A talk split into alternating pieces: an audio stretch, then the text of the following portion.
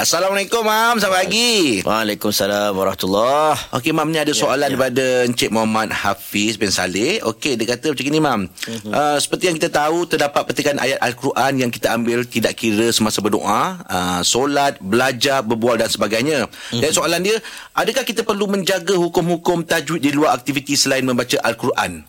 Baik, bahasa Al-Quran ini bahasa Arab. Jadi dia ada setiap baris itu ada maksud tersendiri.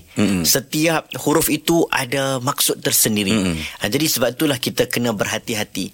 Cumanya dalam bab baca Quran, warattilil Qur'ana tartila, kena baca dengan tajwid. Bukan setakat baris, bukan setakat huruf, makhraj, dengungnya, panjang pendeknya. Tetapi dalam bab ayat Quran yang digunakan untuk doa, ayat Quran yang digunakan untuk zikir, maka syarat untuk ikut tajwid itu tak terlalu ketat. Dia longgar sikit. Dia tak ada lah sampai kena betul-betul untuk ikut tajwid, asalkan tak lari makna kepada makna yang berbeza. Jadi macam kes abang tadi tu, dia tanya betul ke lari makna? Memang boleh lari makna. Ada beberapa ayat yang kadang-kadang kita ingatkan simple, tetapi rupanya dia lari kepada makna yang lain. Sebab itulah kalau boleh kita betulkan perkataan yang kita sebut tu. Belajar sikit-sikit, tambah-tambah baca Quran. Baca Quran kena ikut tajwid lah.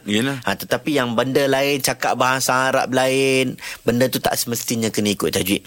Kalau cakap Arab benda lain tak boleh ikut tajwid. Kaifahaluka anta, tak ada lah orang cakap anta, anta-anta lah bahasa Arab. Tak ada lah kena dengung-dengung. Terima kasih, Mam.